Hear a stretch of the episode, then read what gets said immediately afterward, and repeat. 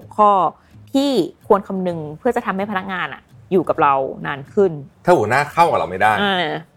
เราจะอยู่ลำบาก อืม อืม ค่ะ บางทีอาจจะเป็นตัวเราเองก็ได้นะที่มีปัญหาเยอะบางทีมันต้องดูก่อนว่ามันใครมีปัญหา ค่ะ แต่ว่าใช่คนส่วนใหญ่จะออกจากงานเนี่ยเจ็ดสิบเปอร์เซ็นต์เพราะหัวหน้า สมมติไม่พอใจอะไรเนี่ย พูดออกมาได้ แต่มันไม่จำเป็นที่ต้องพูดแล้วทำลายความสัมพันธ์ ต้องบอกก่อนว่าบนโลกใบนี้ทุกตำแหน่ง replace ได้หมด ค่ะ แต่ความ replace ง่าย replace ยากนี่แหละ คือตัวกำหนด อืม ค่าตอบแทนเลย พี่ทับเคยทำงานแล้วรู้สึกว่าตัวเองไม่มีแวลูไหม การทำให้คนรู้ว่างานของเขาเนี่ยมันมีประโยชน์อะไรบ้างเนี่ยมันเป็นเรื่องที่สำคัญจริง ๆ ทุกองค์กรอ่ะมันมีคุณค่ากับมันมีคุณค่ากับใครบางคนทั้งนั้นนะ Mission to the Moon Podcast Happy Fine Day แค่งานแฮปปี้วันนี้ก็เป็นวันศุกร์ สวัสดีค่ะยินดีต้อนรับเข้าสู่รายการ Mission to the Moon Podcast กับซีรีส์พิเศษ Happy Fine Day แค่งาน Happy วันนี้ก็เป็นวันศุกร์อยู่กับอายสุทินีค่ะ นวิทยานอุตสาหะครับ กินน้ำก่อนก็ได้นะพี่ทับ อืมอืม โอเคค่ะ วันนี้เราก็จะมาคุยกันจริง ๆ ตามธีมมาเลย ก็คือแบบทำยังไงให้พนักงานมีความสุขเนาะซึ่งการที่พนักงานมีความสุขเนี่ย เราก็รู้สึกว่ามันก็จะช่วยส่งผลให้พนักงานอะอยู่กับเรานานขึ้น จริง ๆ แล้วเนี่ยพนักงานที่ย้ายงานออกไปหรือว่ามี turnover rate อะค่ะมันก็อาจจะขึ้นอยู่กับปัจจัยหลายๆอย่าง อุตสาหกรรมเรื่องแบบความก้าวหน้า แต่ว่าการที่จะทำให้เขาอยู่นานขึ้นเนี่ยมันก็มีหลายพนักงานหลายคนที่อยู่มานานๆบางคนทำงานเป็นสิปีก็มีอะไรอย่างเงี้ยค่ะ ทางเราก็เหมือนกับได้ไปคุยกันมา แล้วก็ได้ไปหาข้อมูลรวบรวม ก็สรุปมาเป็นแบบประเด็นสำคัญสคัญๆละกัน 6 ข้อ ที่ควรคำนึงเพื่อจะทำให้พนักงานอะอยู่กับเรานานขึ้นค่ะ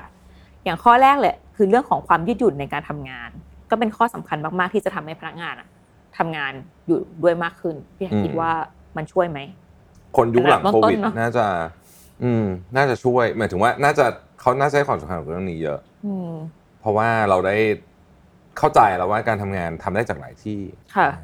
ยืดหยุ่นในที่นี้อาจจะหมายถึงยืดหยุ่นเรื่องสถานที่และเวลาเนาะ ใช่ อืมแต่ไม่ได้ยืดหยุ่นเรื่องปริมาณงานนะ พลังอาจจะมากขึ้น เออเออมันยืยืดหยุ่นในความรู้สึกแล้วกันต้องใช้คำอ่านี้อ่า เพราะว่าเรา มันไม่เหมือนกับสมัยก่อนที่เราต้องมาตอกบัตรมาเข้าออฟฟิศยืดหยุ่นในที่เนี้ยมันหมายถึงทั้งเวลาและสถานที่ อื มันก็จะเหมือนกับเราตื่นขึ้นมาปุ๊บ แล้วเราก็เปิดคอมทำงาน ใช่เออ มั ไม่ นก็ ได้ยินคำว่าตอกบัตรมานานมาก ตอก อืม รู้สึกแก่เลย แต่ก่อนมันมีตอกบัตร เอาที่ตอกบัตรจริงๆ ใช่ แล้วติดนิ้วอะไรอย่างเงี้ยค่ะ ซึ่งมันก็เลยทำให้คนรู้สึกว่าแบบ เอ้ย เราไม่ต้องไปเออมันยืดหยุ่นขึ้นอ่ะ เราไม่ต้องแบบว่าเบียดเสียดรถติด แล้วก็ต้องรีบมาออฟฟิศอะไรอย่างเงี้ยเราก็จะเสียตอนเช้าไป อันนี้คือเราจัดการเวลาตัวเองได้ เอาถูก อืม เพราะว่าตอนเนี้ย KPI ข้อ attendance เนี่ยมันถูกตัดออกไปจากหลายบริษัทแล้วนะทิ้งไปเลยเหลือศูนย์ อืม เช่นเช่นเดียวกับของ เออลื ที่ ม มิ ข้อ ชชั่น นี้ไป และ เลยสิจั อ่ะ เหมือนกัน ใช่ใช่ ไม่เคยมีคือสมัยก่อนจะมี attendance ใช่ ใช่ป่ะ ใช่ เดี๋ยวนี้ไม่มี ลืมไปเลย คือประเมินผลนี่คือไม่มีคำว่า attendance ค่ะ แต่ว่าใครก็ตามที่ abuse เรื่องนี้นะ อืม มันจับง่ายมากเลยนะ เวลาเราบอกว่าทำงานที่ไหนก็ได้เนี่ย อ่า ไม่ได้แปลว่า ไม่ได้แปลว่าสิบโมงคุณจะแบบนอนอยู่ได้อย่างนี้ไม่ใช่นะ อ่า คือเวลาทำงานก็คือเวลาทำงานนะ อ่า คือ flexible ได้นิดหน่อยพี่พูดอย่างเงี้ยแล้วกันแต่แบบสิบเอ็ดโมงวันจันทร์คนอื่นเขาประชุมกันแล้วแบบอ๋อแบบ ไม่ได้ค่ะจะพาหมาไปหาหมอเฮ้ยไม่ได้นะ ไม่ได้ อันนั้นต้องลานะ อันนั้นต้องลา อัน ใช่ อันนั้นก็อันนั้นอันนั้นก็มีคุยกันแบบต้องเคลียร์กันชัดเจนเลยว่า flexible อืม เนี่ยคือยังไง ไม่ใช่ว่า flexible คือแบบตามใจฉันฉันจะทำงานกี่โมงไม่ได้นะ ใช่ เอ้ยไม่ได้เพราะว่าอย่างเงี้ยเรียกว่า abuse system นะ อ่า เพราะว่า อ่า ระบบเนี้ยมันถูกออกแบบมาให้คุณทำงานที่ไหนก็ได้ อืม ไม่ใช่แปลว่าทำงานตามอำเภอใจฉันไม่ใช่นะ อ่า ถ้าอย่างนั้นต้องเป็น freelance อ่าตามกำหนดเดทไล ตาม น์ละ กำหน กั ด น แต่ว่าจะเป็นแบบนี้ก็ ใช่ ได้ เพราะว่าเราต้องประชุมกับคนอื่น อืม นัดลูกค้าไว้อะไรอย่างเงี้ย คืออ่ะถ้าสมมติว่าไม่ได้มีประชุมนะ เข้าเข้าร่วมหรือเปล่า แต่สมมติว่าแบบอ่ะไม่ได้มีประชุมแล้วเป็นเวลาที่ตัวเองต้องทำงาน แต่ยังไม่มีอารมณ์ทำไม่ทำแต่ทำเสร็จในเวลาหรือเปล่า อ้าวอย่างนั้นโอเค ส่งตรงหรือเปล่า อย่างนั้นโอเค แต่มันจะมีกรณีแบบ อืม หนีประชุมแล้วไปทำอย่างอื่นอย่างเงี้ย อ่า ในเวลางานเราก็ไม่ได้ลาไอ้แบบนี้ไม่ได้ อ่าอย่างนี้ไม่ได้ อืม ไม่ได้ คือมันจะมีบางเวลาที่ก็เขานัดกันประชุมเวลานี้ก็ต้องประชุมอะไรเงี้ย อืม เออนั้นก็คือเราอิสระขึ้นเยอะครับเทียบกับสมัยก่อน แต่ว่าอย่า abuse ความเชื่อใจ ความเชื่อใจใช่ มันใช้ความเชื่อใจเยอะเหมือนกันนะคะ ใช่ ในการ เพราะทัน ที่จะ ที รัน ที่เพราะทันทีที่ abuse system ความเชื่อใจหนึ่งครั้งนี่ก็จบเลยนะ อืมอืมอืม อืม ใช่อ่ะอันที่สองเรื่องของความสัมพันธ์ระหว่างเพื่อนร่วมงานไอะอย่างอันเนี้ยอย่างมิชชั่นที่เคยแชร์ไปว่า ตอนที่เราทำ stay interview อ่ะก็เป็นอันดับหนึ่งเลย ว่าแบบเออสิ่งที่จะทำให้เขารู้สึกว่าอยากอยู่กับที่เนี่ยนานๆ มันก็เป็นเรื่องของความสัมพันธ์กับเพื่อนร่วมงานแหละ คิดว่าหลายๆคนคงรู้สึกกับเพื่อนร่วมงาน ถ้าสังคมมันดีเพื่อนดีอย่างเงี้ยเราก็จะรู้สึกว่าเออเราก็อยากทำงานที่นี่ โดยเฉพาะหัวหน้าทางตรง เคยมีคนน่ะบอกว่า P people don't leave job they leave manager ถูกถูกถูกถ้าหัวหน้าเข้ากับเราไม่ได้ อ่า เราจะอยู่ลำบาก อืม อืม ค่ะ บางทีอาจจะเป็นตัวเราเองก็ได้นะที่มีปัญหาเยอะบางทีมันต้องดูก่อนว่ามันใครมีปัญหา ค่ะ แต่ว่าใช่คนส่วนใหญ่จะจะออกจากงานเนี่ยเจ็ดสิบเปอร์เซ็นต์เพราะหัวหน้า อืมอืมคือ ม เราทำงานกับหัวหน้าเยอะไง แล้วเขาก็มีผลกับการทำงานของเราเยอะด้วย ถูกต้อง ก็เลยคิดว่าต่อให้เพื่อนๆเนี่ย ดีแบบทุกอย่างดีหมดเลยนะ แต่หัวหน้ามันก็ยังสร้างความกดดัน แล้วก็สร้างความเครียดให้กับคนทำงานอะเยอะ อืม อะไรอย่างเงี้ยมันก็เลยอ่ะเป็นเหตุผลสำคัญอะไรอย่างเงี้ยค่ะ แล้วพี่แท็บมีวิธีการเช็คความสัมพันธ์ในการทำงานยังไงบ้าง ก็ส่วนใหญ่ direct report พี่พี่เจออย่างน้อยๆน้อยสุดคือ 2 อาทิตย์ครั้ง ส่วนใหญ่เจอ ค่ะ อาทิตย์ละครั้ง พี่ ค่ะ ถามตรงๆเลยว่าตอนเนี้ยเป็นไงบ้าง แล้วเขากล้าบอกพี่ไหมคะ คือพี่สำหรับพี่แล้วเนี่ย level คนที่ report พี่เนี่ยหนึ่งสิ่งที่พี่ expect คือ honesty อ่าถูก ความซื่อสัตย์ต่อตัวเองและซื่อสัตย์ต่อทุกอย่าง เพราะฉะนั้นถ้าพี่ถามว่าพี่คือต้องบอกอะคือถ้ารู้สึกว่าไม่พอใจพี่หรืออะไรเงี้ยก็ควรพูดมาเลย อืม แล้วพี่มองหาคนประเภทนี้มากๆ พี่ชอบมากเลยเวลาลูกน้องพี่เบรกพี่กลางที่ประชุมอย่างเงี้ยพี่ถือว่าเฮ้ยคนนี้ใช้ได้ อืม แสดงว่ามี honesty กับเรื่องนี้ ค่ะ แล้วสำหรับคนที่รีพอร์ตโดยตรงกับพี่ซึ่งส่วนใหญ่คือตำแหน่งใหญ่ๆทั้งนั้นแล้วเนี่ยนะพี่ก็ expect ว่าต้องมี honesty อืม อืมเราต้องมีความกล้า อืม คืออาจจะไม่ได้แบบโอ้โหต้องด่าพี่ตลอด ไม่ใช่อย่างนั้นนะแต่หมายถึงว่า ใช่ ต้องมีความกล้าที่จะบอกความรู้สึกของตัวเองออกมาให้ได้ อ่า อ่าเพราะไม่อย่างนั้นเนี่ย พี่จะรู้ได้ไงถูกไหม อืมถ้าเรา เออ ไม่พูดก็จะไม่รู้แต่ ถ้า ว่ เขาไม่พูดพี่ไม่มีทางรู้อยู่แล้ว พี่อาจจะสังเกตได้นิดหน่อย อย่างสมมติว่าพี่รู้สึกว่าเขาอารมณ์ไม่ดีอย่างเงี้ย พี่ก็จะแบบถามเฮ้ยเป็นไร ถ้าเขาถ้าพี่ถามเฮ้ยเป็นไรสองรอบเขาไม่บอกอ่ะพี่ เร ก็ถือว่า ทำะไรต้อง ไม่ได้ ผ่าน แล้ว แล้วนะ อ่า เพราะแบบเราก็มีเรื่องอื่นต้องทำอ่ะ อืม ถูกป่ะเราไม่ได้แบบมานั่งนี่นี่คนเดียวนี่คือมองมุมมองมองหัวหน้านะ ค่ะ แล้วเวลาใครแบบที่แบบอันนี้ขอพูดจากมุมมองหัวหน้าจริงๆว่าใครที่แบบชอบบ่นหัวหน้านู่นนี่อะไรเงี้ย คืออาจจะต้องมองกลับจากเขานิดหนึ่งว่า อืม คือหัวหน้าเนี่ย โดยเฉพาะแบบคนที่ตำแหน่งสูงๆมากเนี่ยความรับผิดชอบเขาเยอะมากนะ อืม เขาไม่ได้มีแค่เราที่เราเห็นตรงนี้นะมันจะมีอย่างอื่นข้างนอกอีกเต็มไปหมดเลย ใช่ เขาโคเรื่องที่คนส่วนใหญ่ไม่รู้ไว้ยกตัวอย่าง อืม เงินกู้กับแบงก์เนี่ย อืม ฟันดิ้งเนี่ยส่วนใหญ่จะเป็นหัวหน้ากับมันรู้อยู่สองคนน่ะหัวหน้า SCO CFO เนี่ย ฟันดิ้งที่รันบริษัทอยู่เนี่ยเหมือนเสมือนเส้นเลือดใหญ่ ไม่มีใครมองเห็น แต่ขาดเมื่อไหร่ปุ๊บนี่คือเละเลยนะ ค่ะ เออมันแบบเหมือนออกซิเจนเลยอะ อืม ไม่มีใครมองเห็นเรื่องเนี้ยคน CEO CFO ส่วนใหญ่เครียดมาก ค่ะ ทั้งสิ้น ใช่ อืม ก็อย่างที่เขาบอกว่ายิ่งสูงยิ่งหนาวเพราะว่ามีความรับผิดชอบที่เยอะ แต่ อืม คนที่เป็นแบบอ่ะลูกน้องอย่างเงี้ยเขาโฟกัสกับงานตัวเองเนาะงานรูทีน อ่า เขาอาจจะไม่ได้มองภาพรวมไง ใช่ เขาด้วยตำแหน่งเขาด้วยแล้วเขาก็จะรู้สึกว่าเฮ้ยสิ่งที่เขาเจอมันก็ ซึ่งเขาก็อาจจะเยอะจริง ๆ เหนื่อยจริงๆเราก็เข้าใจได้ เพราะฉะนั้นเราไม่ขออะไรมาก เราขอ อืม honesty อืม เวลาถามว่าเป็นอะไรถ้าเป็นบอกหน่อย อ่า เดี๋ยวจะได้ไปจัดการให้ ว่าแบบเกิดอะไรขึ้นเอองานมันเยอะเกินไป หรือว่าแบบรู้สึกว่าวันนั้นพี่พูดไม่ดีเลยอะไรอย่างเงี้ย ใช่ ก็บอกกันได้ บอกกันได้ อืม บอกกันได้ ค่ะ ซึ่งอันเนี้ยจริงๆ แล้วเนี่ยพี่จะบอกว่ามันอาจจะต้องมี third party เข้ามาช่วยด้วย อย่างตอนเนี้ยที่สีจันเนี่ย HR พี่เนี่ยเก่งมาก คือ อืม HR พี่เขาจะคุยกับคนทั้งวัน อืม แล้วเขาก็จะมาสรุปให้พี่ฟังว่า เฮ้ย ตอนเนี้ยพี่สถานการณ์ทั้งบริษัทเลยนะ ตอนเนี้ยมันมีทีมไหนที่มีปัญหาอยู่ อืม ใครกำลังทะเลาะกับใครอยู่ อะไรอย่างเงี้ย แต่อันเนี้ยพี่ต้องไปจัดการ แต่ส่วนใหญ่อาจจะไม่ต้องจัดการก็ได้ คือมันจะมีแบบ มันจะมี strategy เรื่องเนี้ยตลอดเวลา ซึ่ง ซึ่งมันเกิดขึ้นมาจากคนเขา honest เราต้องพยายามสร้าง culture นี้ให้ได้อะว่า ค่ะ ไม่พอใจต้องพูด อืมก็เหมือนสร้าง culture แห่งการ feedback แหละ อย่างที่มิชชั่นอย่างเงี้ย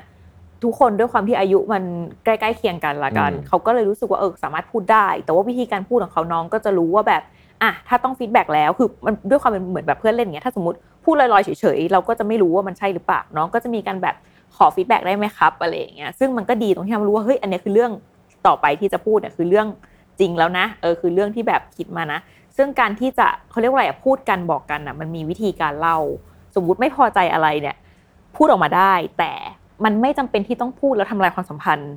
มันก็คือถ้าอารมณ์โกรธยังไม่ดีอยู่อะไว้ก่อนเก็บไว้ก่อนให้นิ่งก่อนแล้วก็ไปคิดประมวลแล้วมาขอพูดอาจจะบอกว่าแบบเออพี่แทบแบบมีเวลาขอฟีดแบ็กได้ไหมครับอะไรอย่างเงี้ยแบบวันนั้น อืม ที่ที่พูดรู้สึกว่าอันเนี้ยมันไม่ไม่ดีเลยอะไรอย่างเงี้ยอ่ะเรื่องที่สามก็เรื่องเด็ดอยู่เรื่องเงินเดือนและสวัสดิการ ก็เป็นสิ่งสำคัญที่จะทำให้คนอะอยู่กับบริษัทได้นานขึ้นเนาะ อืม แต่ว่ามันก็มีปัจจัยหลายๆอย่างเนาะพี่แท็บมันไม่สามารถที่จะให้แบบตามที่ทุกคนต้องการได้หรือแบบอัพขึ้นเรื่อยๆ เพราะมันก็มีสถานการณ์โลกปัจจุบันสถานการณ์เศรษฐกิจต่างๆ อะไรอย่างเงี้ยค่ะ อืม เออแต่วันก่อนพี่เพิ่งคุยกับ HR พี่เรื่องหนึ่ง ค่ะ ประเด็นนี้น่าสนใจ ค่ะ คือเขาบอกว่าเราจะกำหนดเงินเดือนได้เนี่ย โอเคหนึ่งราคาตลาดเราต้องรู้ละ อืม อ่าใช่ไหมแต่สิ่งที่สำคัญกว่านั้นก็คือว่าเมทริกภายในเองของเราอะ คนทุกคนเนี่ยเราจะมีคะแนนให้ ค่ะ ในด้านนี้ด้านนี้ด้านนี้ด้านนี้ด้านนี้เนี่ยเสร็จแล้วเนี่ยเราก็ต้องเวทว่าสำหรับตำแหน่งนี้อะไรเป็นเรื่องสำคัญ คือแต่ละคนมันจะมีจุดอ่อนจุดแข็งที่แตกต่างกันออกไปถูกไหมบางตำแหน่งเนี่ย getting the job done เนี่ยคือสำคัญที่สุด อืม เวทอาจจะเยอะมากเลย 50%แล้วคนที่เขาทำได้ดีไหมถ้าเขาทำได้ดีเขาสมควรจะได้รับเงินเยอะตำแหน่งประเภทนี้เนี่ยเอิ่มอาจจะไม่ได้เป็นตำแหน่งที่แบบใช้คำว่าอะไรดีอะไม่ได้ต้องแบบวางกลยุทธ์อะไรซับซ้อนมากเพียงแต่ว่าเขาเป็นคนที่ ใช้คำว่ากัดไม่ปล่อยอะอืมสมมุติบอกว่าเอาอย่างเงี้ยวันเนี้ยได้เสมอ โอเค เขาก็จะเป็นแบบหนึ่งอ่ะบางตำแหน่งอาจจะเป็น analytical skill มีความสามารถในการวิเคราะห์ คือวิเคราะห์เสร็จแล้วเนี่ยข้อมูลชุดเนี้ยมันมี value สูงมาก ๆ แต่เขาอาจจะไม่ได้ประเภท getting the jobs done ก็ได้นะเขาก็ต้องใช้เวลาในการ analyze แล้วก็อาจจะไม่เสร็จทันเวลาบ้าง อืม สายเกิน deadline ไปบ้าง แต่ analytical skill เจ๋งมากเลย ผลที่ออกมาเนี่ยสิ่งที่เขามาเล่าให้กับผู้บริหารฟังเนี่ยมันมีข้อมูลชุดเนี้ยสามารถนำไปต่อยอดได้ เราตำแหน่งเนี้ยถ้าเราคิดว่าเรื่องนี้สำคัญให้คะแนนเยอะ น้ำหนักค่าเงินก็ต้องเยอะ อืมค่ะ อีกอันหนึ่งเป็น people person งานไม่ได้มีอะไรโดดเด่น แต่เป็นคนที่สามารถคุยกับใครก็ได้ สมมุติบอกว่าปัญหาเอ่อองค์ทีมนี้กับทีมนี้มีปัญหากันคุยไม่รู้เรื่องทักที ประชุมมันกี่รอบแล้วก็ตกลงกันไม่ได้ โยนให้คนนี้เข้าไปปุ๊บ จบอ่ะเราก็จะต้องให้เป็นคะแนนพวกนี้ไว้ อืม ว่าตำแหน่งเนี้ยปุ๊บเสร็จแล้วเราก็จะรู้ว่าคนคนเนี้ยมี value กับองค์กรเนี่ย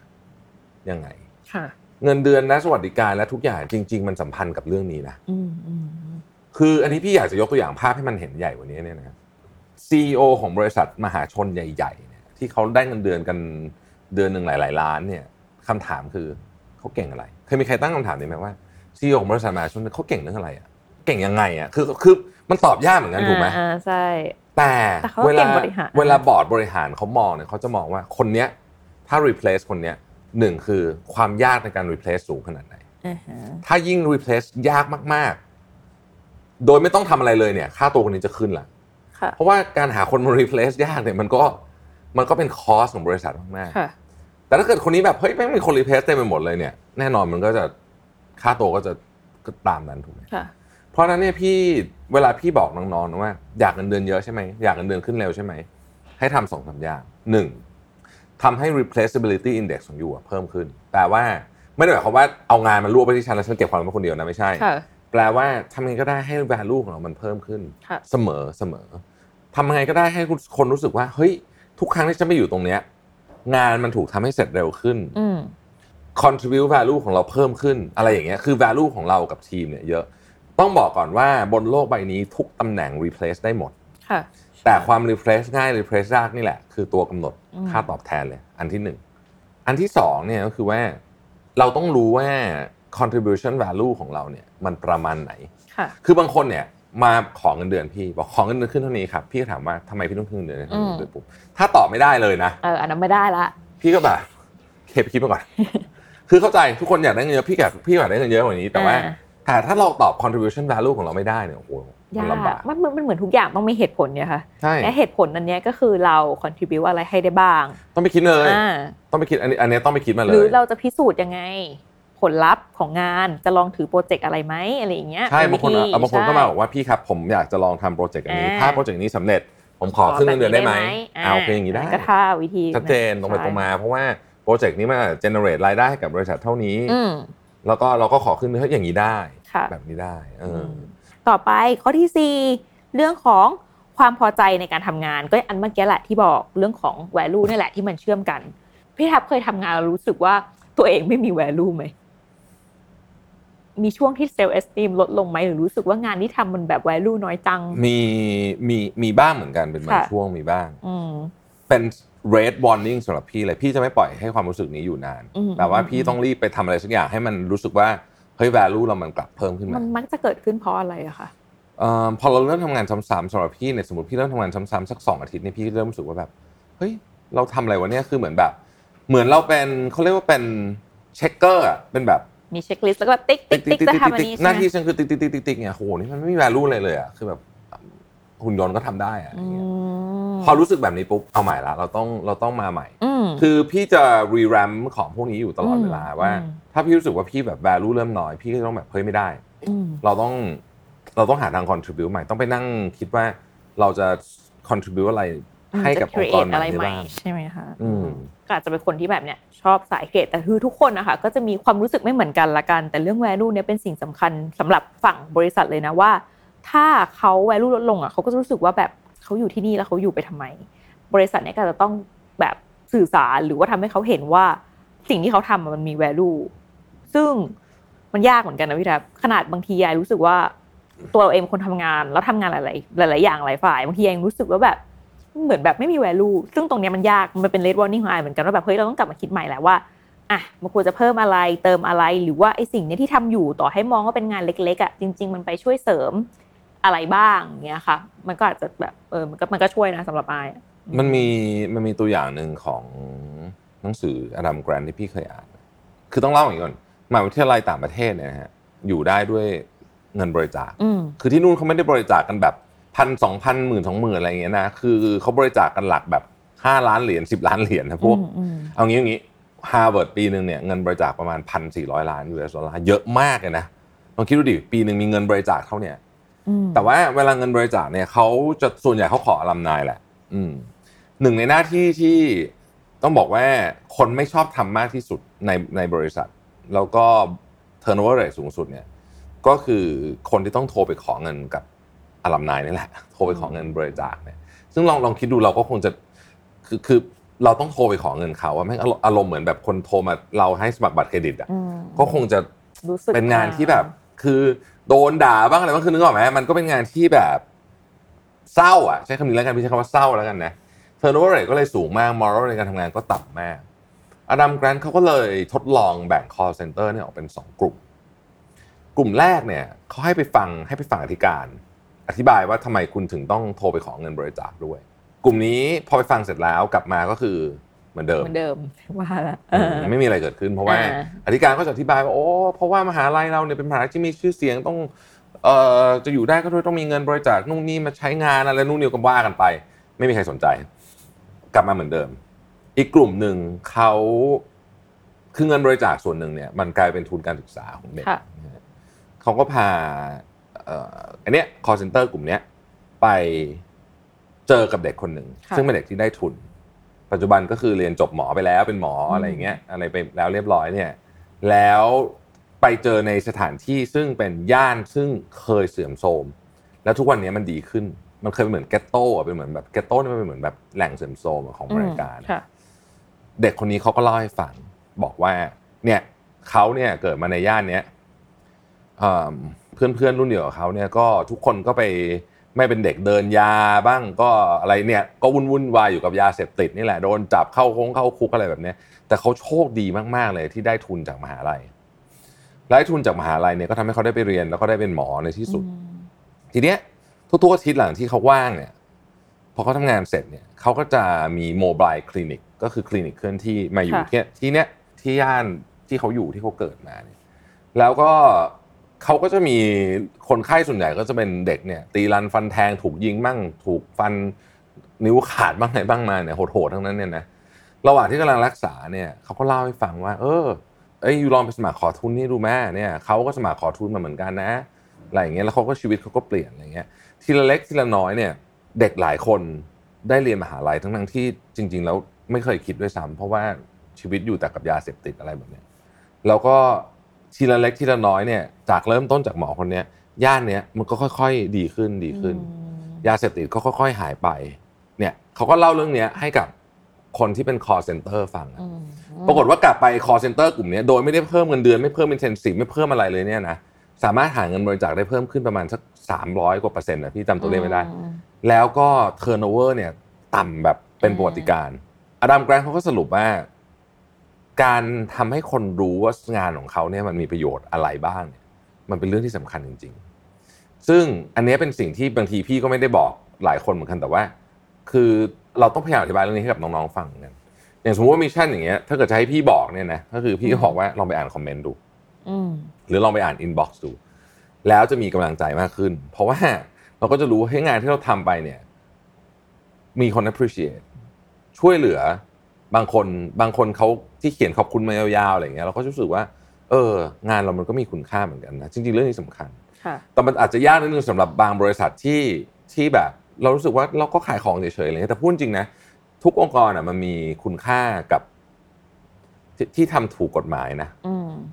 มันมีคุณค่ากับใครบางคนทั้งนั้นนะ ค่ะ อื กลุ่มไหนว่างั้นเถอะกับ ใช่ คนกับคนกลุ่มไหน อาจจะกลุ่มเล็กบ้างใหญ่บ้างแต่มันมีคุณค่าทั้งนั้น อืม มค่ะ ต่อไปนอกจากเรื่องของคุณค่าแล้วอ่ะอีกสองอันมันก็จะมีเรื่องวัฒนธรรมองค์กร กับการสร้างแบรนดิ้งนั่นก็คือเรื่องของการถ่ายทอดองค์กรเนี่ยให้คนอื่นรู้จักละกัน คือวัฒนธรรมองค์กรเนาะเราก็สร้างวัฒนธรรมองค์กรกันภายในอย่างแบบที่อยากจะให้เป็นอย่างเงี้ยค่ะ แล้วเรื่องของการสร้างออกไปเนี่ยก็คือพอคนภายในรับรู้เนี่ยเราก็สร้างออกไปสู่ภายนอกด้วยอ่ะอย่างเช่นของสีจันทร์สีจันทร์ก็มีสีจันไลฟ์เนาะมิชชั่นก็มีมิชชั่นทูดมูลไลฟ์ก็แชร์เรื่องราวแล้วกันจากข้างในว่าโอเคที่สวัสดิการหรือว่าความชีวิตความเป็นอยู่ของพนักงานเนี่ยมันเป็นยังไง เพื่อรู้สึกว่าเฮ้ยองค์กรเนี้ยมันน่าทำงานด้วย หรือว่าองค์กรเนี้ยมันมีความเป็นอยู่ยังไง เพราะว่ามันก็เหมือนถ่ายทอดเรื่องราวจากข้างในอะไปสู่ข้างนอก ทั้งหมด 6 หัวข้อนะคะ ที่ยกมาก็เป็นเพียงแค่ตัวอย่างละกันที่ไปสำรวจมาว่า เออทำยังไงให้พนักงานเนี่ยอยู่กับองค์กรนั้นขึ้นละกัน ก็ อืม พนักงานก็อาจจะไปดูแล้วก็องค์กรก็อาจจะลองคิดดูว่าเออไอ้เรื่องพวกเนี้ยเราได้มีการให้หรือว่าทำเต็มที่กับมันบ้างหรือยัง ไม่ว่าจะเป็นเรื่องของความยืดหยุ่นในการทำงาน ความสัมพันธ์ที่ดีในการทำงาน แล้วก็เรื่องของเงินเดือน เรื่องของคุณค่า แล้วก็ภาพลักษณ์วัฒนธรรมองค์กรอะไรอย่างนี้นะคะ ก็ผู้ฟังทุกท่านนะคะที่ฟังอยู่เนี่ยก็สามารถแชร์หรือว่าคอมเมนต์ว่ามีเรื่องไหนนอกจากนี้บ้าง ที่ทำให้อยากอยู่ในองค์กรนานขึ้นค่ะสำหรับวันนี้นะคะ ขอบคุณที่ติดตามรายการ Mission to the Moon Podcast นะคะ กับซีรีส์พิเศษ Happy Friday แค่งาน Happy วันนี้ก็เป็นวันศุกร์แล้วพบกันสัปดาห์หน้า ขอบคุณค่ะ สวัสดีครับ Mission to the Moon Podcast Happy Fine Day แค่งานแฮปปี้วันนี้ก็เป็นวันศุกร์